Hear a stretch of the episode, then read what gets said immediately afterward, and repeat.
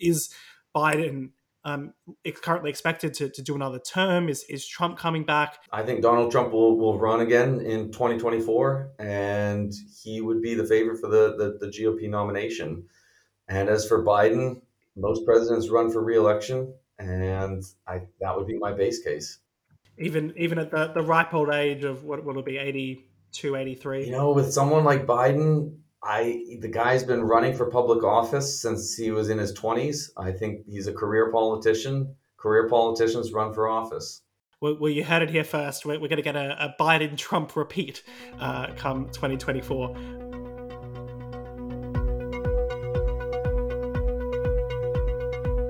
Welcome to the Pin Factory, the Additive Issues podcast. My name is Matthew Lesh. I'm the head of research at the ASI.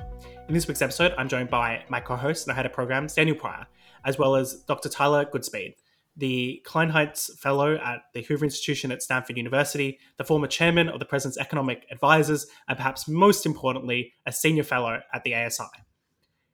In this week's episode, we're going to be discussing Trump's economic policy, the state of the global economy, and transatlantic relations. Well, our guest in today's podcast had what can only be described as a front row seat in the Trump White House as a key advisor to the president on economic policy. And I guess just to get started, uh, how just generally as a work environment did you find working in what was, by many reports, quite a, a chaotic or at least fast changing administration? So it's funny because uh, you know, certainly when it came to the economic team, we actually had quite a bit of stability. So over the four years, we had one Treasury Secretary, we had one Commerce Secretary, we had one U.S. Trade Representative, we had one director of the Office of Trade and Manufacturing. We had two National Economic Council directors. So the National Economic Council sort of handles, uh, coordinates economic policy making across agencies and, and sort of makes sure that there's a consistent message. Um, and then at the Council of Economic Advisors, we actually had a lot less turnover than, than previous administrations. But uh, in terms of you know working in the White House, I mean, I, I realized very quickly that you know in, in in Washington D.C., no one belongs in a room. Uh, and people have to want you in in the room. And I found that people wanted the Council of Economic Advisors in the room when we were there providing sound economic analysis, a, a good analysis of the of data of economic data as it came out, sort of calling balls and strikes. Because if we weren't there doing that, then there were plenty of other politicos uh, who who could you know offer political advice. So I generally found that you know so long as we we stuck to our, our job of, of delivering good economic analysis, um, you know people wanted us in the room. Did, did you feel that some of the analysis that, that the White House was a bit like a court, that there were different factions vying, I guess as, as some, was always the case to some extent, for the, the president's ear, um, a, a, challenge when it when it came to economic policy with reports of all sorts of different views with respect to, let's say, uh, free trade or market economics. So the way it works in in worked in the Trump White House, and, and I think works in the way it works in most White Houses is you try and resolve as many as, as many disagreements as possible at the staff level, at the working level. Um, and if you can't resolve everything, then the unresolved issues get kicked up to the deputies level, so the, the number twos, at the at the relevant agencies. And if the deputies can't work everything out, then it gets kicked up to principals. Um, so that would be, you know, with, when it comes to economic issues, you know, the Treasury Secretary, uh, myself as chairman of the Council of Economic Advisors, you know, if there was a trade issue, Bob Lighthizer at the U.S. Trade Representative. Um, and if the principals can't uh, can't sort everything out, then it, it goes to the president. And you know, sometimes you argue it out in in the Oval. And I can certainly say that, that President Trump kind of liked to see um, different views uh, strenuously debated. And um, and then you know the decision is made. And when it comes to kind of your time there, what do you think were your biggest key economic achievements, or at least the, the White House and the administration's biggest economic achievements? So I think it has to be the, the 2017 tax law and the effects of that on business investment, on labor force participation, and ultimately on on wages. So I think when we chatted a, a, few months ago, I noted some of the some of the real wage gains that we were observing in the aftermath of the 2017 tax law. We were seeing three quarters of the flows of, of people coming into employment were individuals coming in from out of the labor force, and a lot. And we saw investment rise uh, 10% above pre pre 2017 tax law trend. And so you add all that up, and you know I think it was a pretty big shift from what had been the, the slowest economic recovery in, in post-war U.S. history. Yeah, I, I remember when uh, you spoke previously to one of our webinars mentioning kind of just the sheer scale of the success there, and um, especially on the lower end of the wage distribution. Um, but I guess as well as the, the, the tax cuts are kind of one of the key headline things, right? But you worked on a lot of other stuff that, while you were there too, a lot of different areas as well. Um, student loans, for example. Are there any kind of things that maybe were slightly more under the radar that you're still, you know, very very proud of that maybe didn't make the headlines as much? Yeah, so I mean, there was a lot on the the deregulatory front. Mm-hmm. There was a lot, certainly in the COVID response. I mean, things like uh, some of the deregulatory things that we did there in terms of of expanding, tele- relaxing rules re- pertaining to telemedicine, uh, which served the, the public health objectives, uh, and also relaxing restrictions on scope of practice so that you know registered nurse practitioners could provide healthcare services so we weren't inundating the healthcare system precisely when we were facing you know a public health emergency but then pre-covid i think one one achievement that doesn't get enough coverage was our 2018 Economic Growth Regulatory Relief and Consumer Protection Act, which, among other things, was designed to, to start moving away from the sort of one size fits all approach of, of the Dodd Frank Act. So we were basically trying to allow um, financial institutions, particularly smaller institutions, to, to simply maintain higher capital ratios rather than to be imposing the same stress tests and the same risk weighted capital ratios on hundreds of financial institutions, uh, which runs the risk of sort of killing diversification within the banking industry. Something you've talked about before, Tyler, is just the kind of quiet deregulatory approach of the Trump White House. I'm wondering if you, um, what kind of impact that had. We have a lot of debate in, in the UK post Brexit about, and we got um, uh, Lord Frost's Brexit Opportunities Unit, which is meant to kind of go through and get rid of unnecessary red tape and regulation that's holding back the UK economy while still holding up standards. But you kind of have this inevitable issue that when regulation is in place, the default is just to keep it there. It's it's, it's never um, in a deregulatory direction, and in fact, not just leave it there, but kind of add more regulation over time. Um, it, the, the, politics of regulation is, is, is very much in the um, regulatory direction, and, and you've, you've seen that historically. But I, I think from from Trump's experience that there was a, a kind of pause in, in increase in regulation just just over that period, especially comparatively to the Obama administration. Right. So I mean, I think one thing that does help are having rules. So we had not only a sort of one in, one out, right, one in, two out, but we also had um, rules pertaining to regulatory costs. Um, so we actually had a, a, net reduction in the overall cost of regulation. Um, but I think what's what's key is actually having people who know costly regulations that can be identified and and removed. And so we we benefited from the fact that we had Russ Vought uh, over at the Office of Management and Budget, and and he came from from the think tank world within DC, and a lot of his team uh, just knew how to identify a lot of these rules. Um, so I think that's that's sort of an area where, where the likes of, of ASI and, and others can can be particularly valuable. Is that a case where you have you have a few people that know a lot about kind of regulations that need to be scrapped or changed in a very specific area, or are there more kind of generalists in, in those areas who just know a whole swathe of different things that need to be uh, looked at again? I, I think the, the specialization does help a lot. And I'll give a couple of examples. One was what former FDA, Federal uh, Food and Drug Administration Commissioner Scott Gottlieb did in terms of removing a lot of regulatory barriers to the entry of new generic drugs. And you know, just one or two new generic drug entries into a into a, a prescription drug space is does does has a tremendous effect on on price. And so we actually saw for the first time in the history of the CPI series for pharmaceutical products under the Trump administration, we actually saw the price, the relative price of prescription drugs, uh, pharmaceutical products decline.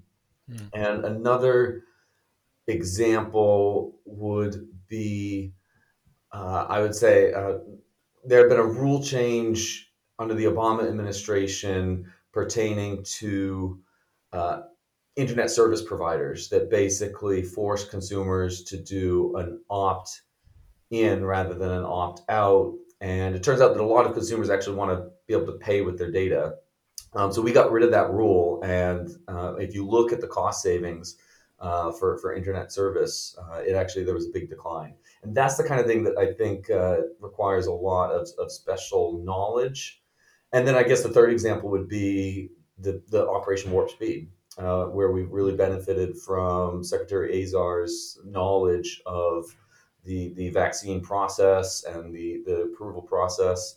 And ultimately, that was delivered and still is, to my knowledge, that is still being delivered under an emergency use authorization. And so, one of the things that kind of comes up quite often when I speak to friends who are interested in politics but maybe aren't the biggest fans or weren't the biggest fans of Trump's economic policy, they'll try and make the argument that actually a lot of the growth, whether it's wage growth, uh, general GDP, economic growth, productivity growth, etc., that was all secular. You know, this was all completely exogenous to the policy process, and it could have been expected anyway. So we we sh- shouldn't place too much uh, emphasis on the role of, say, the um, tax cuts in 2017. What do you say to someone who has that kind of mindset? Is there something you can point to and say, no, it was, say, for example, it was it was clearly full expensing that resulted in X wage increase, as opposed to just generally this is a trend that can't really be budged by policy. So I think there are two things that I would point to. One is you can estimate a trend in the growth rate of investment. You can you can estimate a trend in the change in labor force participation, a trend in payroll employment growth. You can project that trend. You know, you oh, estimate a trend over the whole expansion period through 2016 or even into 2017. Project that trend into 2018, 2019, and then just calculate the difference between the, the trend projection and, and actual and whether you're looking at investment, whether you're looking at employment growth, whether you're looking at wages, we were above trend. Uh, and in a lot of cases, you can also reject the null hypothesis that there was no slope change. But you don't have to take my word for it, um, because you can also just go back and look at what respected forecasters were predicting before these these legislative changes and you know take the the, the congressional budget office the nonpartisan congressional budget office. In their final pre uh, Trump administration forecast uh, they they made a whole bunch of projections and the US economy ended up adding 7 million jobs which was 5 million more jobs than they than they had projected. Uh, and in fact in the first 2 months of 2020 alone so just before COVID hit, uh, the U.S. economy added half a million jobs, which was more in two months alone than than the Congressional Budget Office had been projecting uh, before the tax cuts. Do, do you then think, just just based on that kind of economic legacy, that Trump would have been reelected if it wasn't for COVID? There wasn't the whole mess and uh, reckoning, as well as kind of questions about competence, uh, often with respect to COVID, uh, up until I guess Operation Warp Speed came to to happen. I, I think he would have been nearly impossible to beat uh, had had the pandemic not hit, and in part because you know you look at five, half a, half a million jobs added in, in two months in 2020. It gets harder to add jobs the deeper you get into an expansion. So the fact that we were still adding 250,000 jobs a month is really substantial because just to you know just just to keep pace with population growth, you you need about 90,000 jobs. So we were we were adding about 150,000 jobs on average in excess of population of population growth. Um, and then you know you so that was the labor force. If you look at GDP, um, just before just before COVID hit, the U.S. economy was 1.2 percent bigger than CBO had been projecting, 300 billion dollars. Uh, and the unemployment rate was was almost uh, was, was 1.4 percentage points uh, lower than, than what, what CBO had been projecting. And just a, a, final kind of question on that front, though, this comes from a different set of uh, friends with probably more similar sort of views to myself and libertarians tend to, to worry about the the kind of fiscally conservative credentials here. Um, and this is actually something that came up as well when we tried to sell full expensing amongst other policies to bodies like the IFS in the UK, uh, where it might be, oh, these you know tax cuts they might be great, they might be pro growth, etc. But they're going to end up costing a lot and and and uh, ending up adding to the budget deficit. And it seems like this has at least historically been more of a a viewpoint in the UK compared to the US, where people on the the centre right or free market leaning have tended to be more concerned about deficit impacts, even when it comes to tax cuts. What would you say to, to that sort of uh, deficit hawk faction about the fiscal impact? I would say that the 2017 tax law was scored as a $1.5 trillion net tax cut over 10 years. Of that $1.5 trillion, $330 billion uh, was, was corporate provisions, business provisions.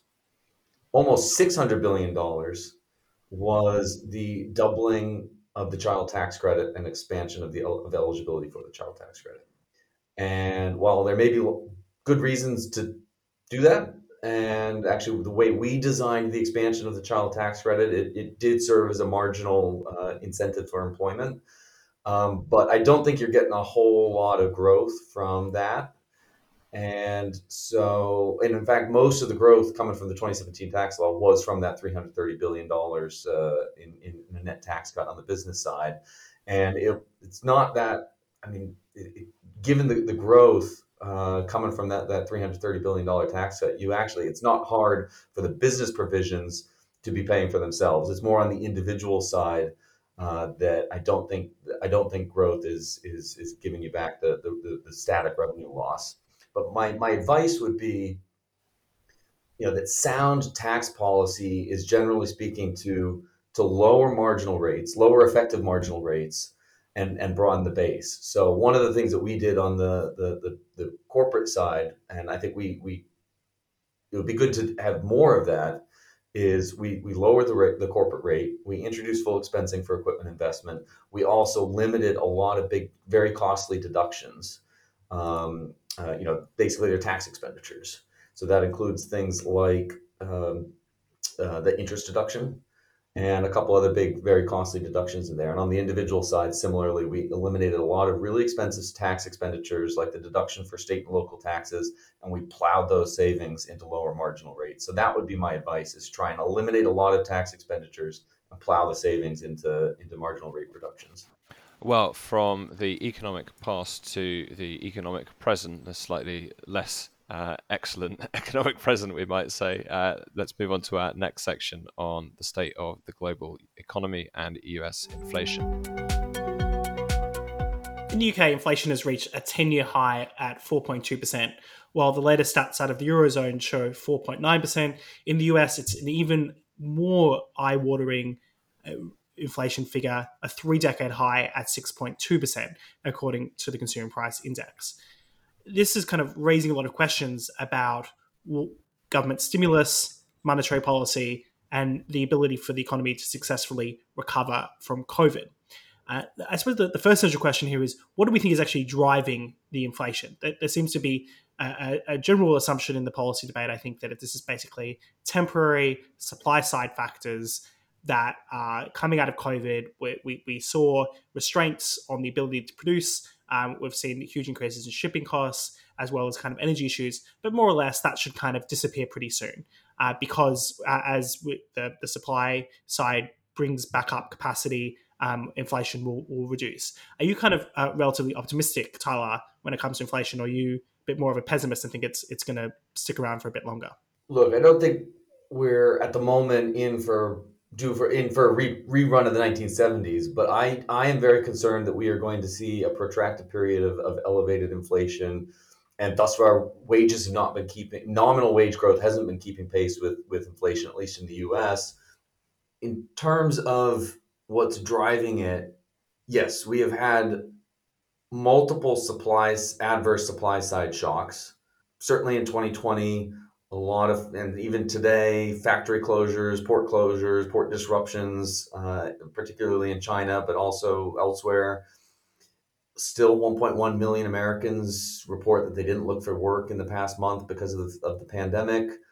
Uh, but we've also had a lot of uh, policy decisions that have exacerbated some of those supply side disruptions because we had in the US um, supplemental federal unemployment insurance benefits that were extended well into 2021. Now we have an extant, expanded child tax credit that doesn't have work requirements. And then we also had a $1.9 trillion COVID package in March 2021 that included another round of economic impact payments so you just had this massive stimulus to demand at the same time that supply was was was seriously constrained. Now, ordinarily, you know, we might see some of that in relative prices. The only way in which you get the the overall price level rising is that the monetary authority accommodates it, and that's what the Federal Reserve has done over the past year and a half. Yeah, are you ultimately a, a monetarist in the sense that inflation, in, in the Milton Friedmanite terms, is always and, and everywhere a monetary phenomenon that you have. Although in the, the, the previous um, quantitative easing, you, you didn't see a monetary expansion in the same way because the, the, the Fed and the, the central banks effectively bought back what they were putting in. Um, whilst during COVID, there was a little bit more direct, effectively buying government bonds on the secondary market, which meant the, the, the central banks were funding government spending, and that's you know Venezuelan territory if it's done to the extreme, and, and therefore monetary policy is going to be the ultimate question here. It's it's not if but when you're going to see higher interest rates because that's the, the only way to get back to it. I think uh, it was Tyler Cowen who recently had a Bloomberg piece saying Milton Friedman's coming back in the sense that everyone's response to inflation is a question about when the Feds are going to raise interest rates, which is effectively the premise that inflation is to, to ultimately, to some extent, or at least a large extent, can be solved through limiting uh, the, the, money supply. So you, you don't have as, as much money chasing as few goods.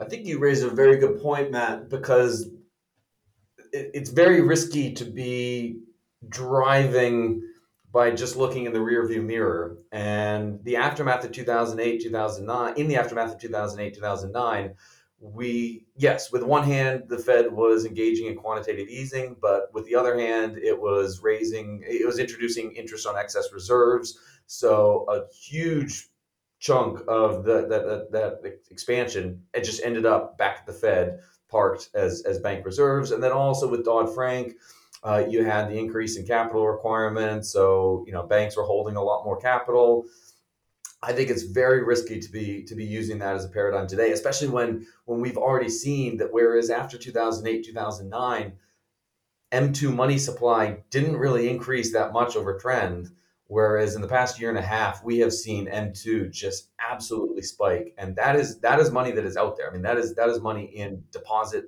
time accounts. So I think this is a this is a very different situation we're in from from the aftermath of 08 09 for, for those who are listening who aren't economists, uh, M2, M1 money supply, what, what, does, what does that actually mean? What, what are the different um, levels of money supply?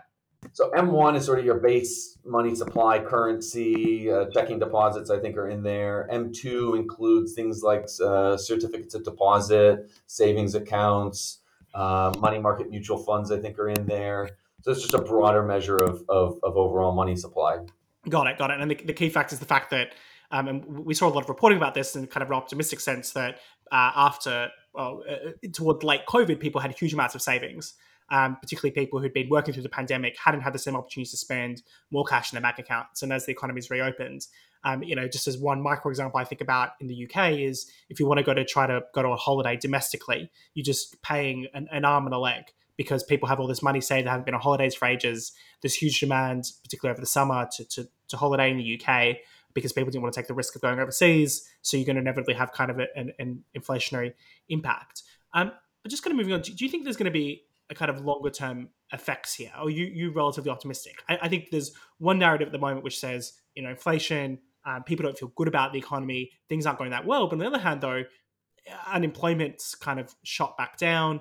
Um, it seems the economy is mostly recovering, I suppose, much quicker than people might have suspected from COVID, with the exception of these kind of supply side issues. Are you a, a relative, I guess, optimist or, or, or pessimist when it when it comes to economic growth? I would say at the moment I'm I'm leaning more toward the pessimistic side because I see the, the, the long run potential, certainly the US economy, having been adversely impacted. By my estimations, we've had 1.5 million early retirements. Those are very skilled folks uh, who there's a good chance are not coming back. I think a lot of the transfer programs that are going to be introduced in the new Build Back Better bill are are going to decrease labor force participation. We also in the US have a cumulative $1.8 trillion shortfall in business investment since the pandemic began. That, by my estimates, is going to reduce the potential of the US economy, potential output of the US economy by about 1%. So I think we have all these things on the supply side that are just ticking down the, the supply side potential of the US economy. At the same time, that demand is, is, is still quite elevated. And as you pointed out, Matt, uh, there's about two trillion, a little over two trillion dollars in, in sort of excess savings that, that U.S. households have, have accumulated, and as they, you know, they're going to eventually spend that down uh, on, you know, spend it on against a, a supply side that that is constrained. It does seem like a lot of the price level increases are concentrated, at least in the case of the US. So you've got a lot more inflation in, say, uh, restaurant and the hospitality sector, right? Compared to, or rather, you've got a lot more inflation in, in white goods, right? I'm trying to remember which way around it is because you got you got this um, this situation where consumers they still aren't going to restaurants or hotels as much as they were pre-pandemic, but what they are doing is they're spending or they're beginning to spend a lot more on your kind of your Amazon shop and things like that. Yes, so we've seen a lot of goods inflation, goods price inflation for precisely the, that the reason you you note. Um, I think there are a number of shoes that are yet to drop. So we have seen huge increases in home prices and new rental agreement prices. That has not yet filtered through to owner equivalent rent or uh, rent for continuing leases. And rent is ultimately 40% of uh, the consumer price index. So I think when we start to see rental price rent rents go up, um, you know, used cars have been pretty heavily impacted by supply chain disruptions. You know, used cars eventually because sorry, and new cars as well. Uh, new cars have been severely disrupted by chip shortages. Well, new cars eventually become used cars. Um, so I think that's a that's a sort of supply side uh, pressure that we're that's going to be with us for a while. And you know, a lot of these these labor shortages, um, you know, are going to continue to, to to drive up prices because we've seen among small businesses, even just among small businesses. So these are firms that we don't tend to think of as having a lot of pricing power. Between 60 and 70 percent of small businesses that have reported raising compensation in recent months between 60 and 70 percent of them report that they are passing that on to prices. So I, I think that there's just a lot of pressure uh, built into the into the pipeline now. And it, it does seem like there's some, at least initially, positive figures coming out around unemployment or, or employment more specifically, though, right? You, are starting to see people burn through some of those accumulated savings that they had during the pandemic, and the, the incentive to re enter the workforce seems to be higher at least. I think uh, October's uh, unemployment figures were a little bit better than they were before. Right. So the unemployment figures are are getting close to where we were uh, pre-pandemic, and we had remember we had been at or below four percent unemployment for I think 24 months uh, before the pandemic hit, and not a sign of inflation. And inflation expectations were stable; they were even ticking down. And I think that was in large part because of the surge in business investment, and also the fact that we were pulling, you know, million, literally millions of individuals back into the labor force. So the, the prime age workforce actually increased uh, by 2.3 million. Uh, over the, the, the, three years through uh, through the end of 2019. But today, yes, the unemployment rate has been has been coming down, but a lot of that is is in part because we haven't labor force participation hasn't recovered. And so the, the labor force participation declined substantially in March and April of 2020. By August of 2020, we had recovered about half of that decline. Since August 2020, labor force participation hasn't recovered at all. So, just on the, the Biden administration, um, I, I, think you've been critical already about some of their quite expansionary policies. Is there anything you think that they're doing well? Is, is there something that you said, geez, I wish we'd done that um, instead of them uh, and, and have beaten us to it? Or is it all bad? Um, I've been asked this before, and I've I've really tried genuinely hard uh, to, to, to, to, to come up with a, an example. But I, I will say there's very little good that I see coming out of the Biden economic uh, agenda. The one thing I will say is that here again, this is I, am not even sure I can say this. I early on I did like that the Biden administration was at least in language engaging with European partners and other global partners. Um, you know, I think that's important, and I, I, think we, you know, we worked a lot with with with global partners. I think we could have just in, the, in our the way we talked about it, we we could have been uh, a little bit more diplomatic, but um, but even but now, I mean, I'm not even sure that that is true with the Biden administration. I mean, they, they've they've managed to to uh, upset a lot of, of international partners. Well, on that note, let's let's have a bit of a think about uh, transatlantic relations. The special relationship is an often used and often mocked way to describe relations between the United Kingdom and the United States. But with tension points constantly arising from the Suez Canal and the Vietnam War historically to Northern Ireland today, how special is the special relationship? And I, I guess to start off. How often did you hear this term when you were in the White House, the, the special relationship? Is this a kind of fiction invented by Brits who still desperately want to cling on to global relevance, or is this actually a, a phenomenon that you've seen, Tyler?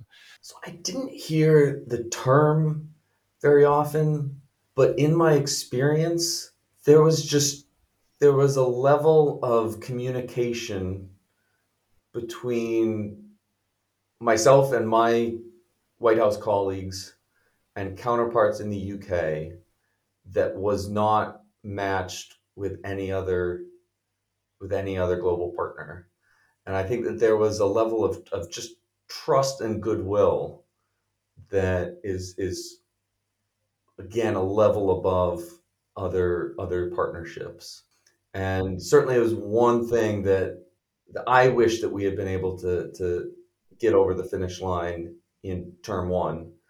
And if there's a term two, I would certainly hope to get it over the finish line, would be not only a, a UK US trade deal, but also just a lot more integration, uh, economic integration with the UK, because I think, you know, economic integration with like minded partners is uh, has a lot of benefits. And do you see uh, the Biden administration potentially beating that second term to it in terms of the trade deal. Certainly, I'm I'm fairly skeptical of anything on that front. Yeah, I, I would be skeptical if they about them getting getting a deal done. I think that their their interests and their priorities are elsewhere.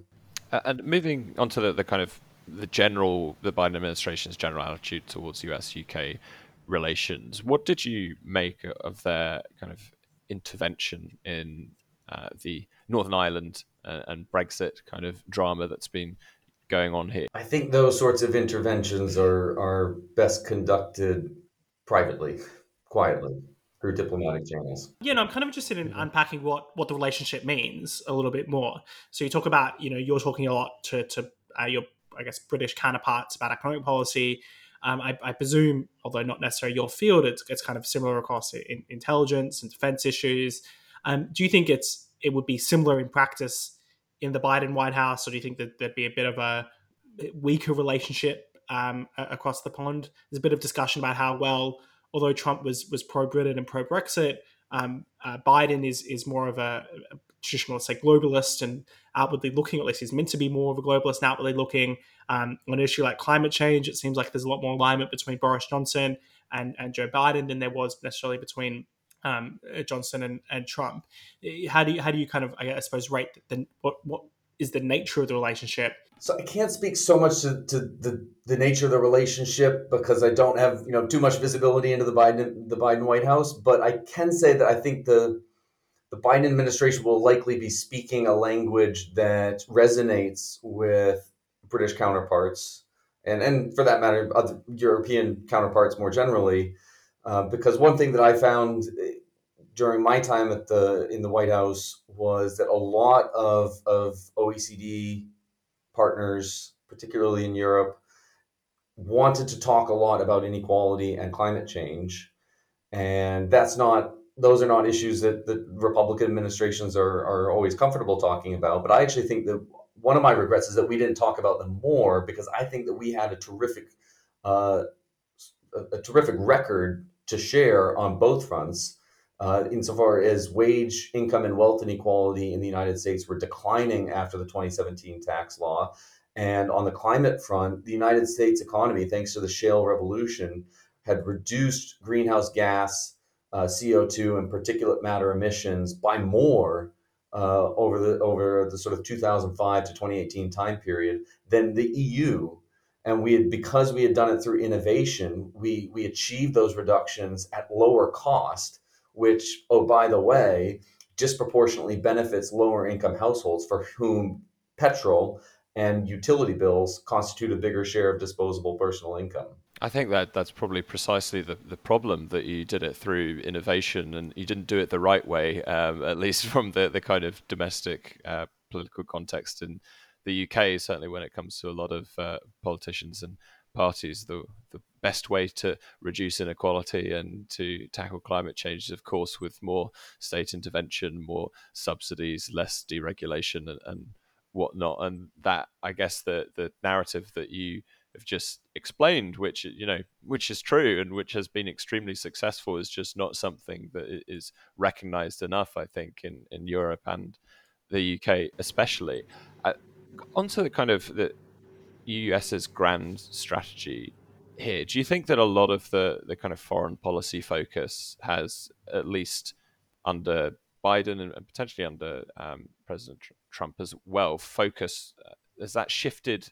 away from Europe and towards the uh, Pacific a little bit more, would you say? Or do you think that it's still very much Europe is the, the number one kind of focus?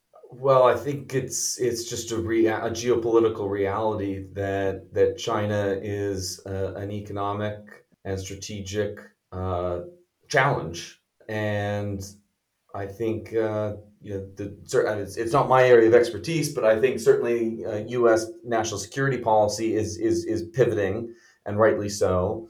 Um, but I think that there is still a role for the, the special relationship insofar as it exists. I mean, certainly we saw with AUKUS, which I think was a, a, a very good thing that the that the Biden administration did. And uh, you know, I think there's, there's an additional role for the, the special relationship in terms of of of how economic integration can complement um, global strategic priorities. Because, and I'll give one example, which is mutual recognition. So there are enormous gains to, be had, gains gains of trade to be had from uh, liberalizing trade in services. So you have with the UK and the US, you have two very high quality financial regulators in the Securities and Exchange Commission and the Financial Conduct Authority wouldn't it be great if, say, a regular, a, a, a registered broker dealer recognized by the FCA could sell broker dealer services into the United States and vice versa? And not only would this have economic gains, it also could have some national security implications because you know now and then you might want to deny uh, bad Chinese actors access to to Western capital markets, and you know with, the, with mutual recognition, you would be uniting two of the deepest, most liquid capital markets uh, in the world. And you know, along the way, maybe you could invite Sydney along. Yeah, it does. It does seem like there's a lot of opportunities in, in kind of economic integration for fulfilling kind of geostrategic aims. Although you know we support free trade independently of I guess the the geostrategic conclusions just because of the, the consumer benefits. But if you think about like you know if you're dealing with China, which is um, I suppose taking increasingly mercantilist approach in respects to the, the, the Belt and um, Road Initiative, the, the BRI, which, which seeks to basically throw money at often less than democratic countries in exchange for quite questionable um, debt arrangements and and building things that you'd, you'd never see built by Western aid simply because you know a, a, big freeway to the president's home city from the capital city isn't necessarily something that's got a huge economic benefit. But I think at the same time, if if the, the kind of Western powers don't engage properly, you, you ain't going to end up leaving a lot of parts of the developing world um, for for China to, to dominate economically. They're going to integrate in the kind of Chinese sphere more more so than than the Western sphere. Not necessarily that in the same way during the, the, Cold War and the, the, the, Soviet era that there was a, a, proper separation between the spheres. I think there's a, there's a lot more integration um, for obvious reasons but between the, the US and, and um, UK or uh, and, and the Chinese economies. But at the same time, if if we don't engage properly with um, some of the developing countries and, and, give them favorable terms of trade, they, are not going to they're going to go off and, and, trade with someone who we might not necessarily be as comfortable with them trading with, and the political influence of the people they're trading with will be negative for. for well, I mean, I think generally speaking, it's it's unwise to try to out China China, uh, or to try to adopt Chinese uh, approaches.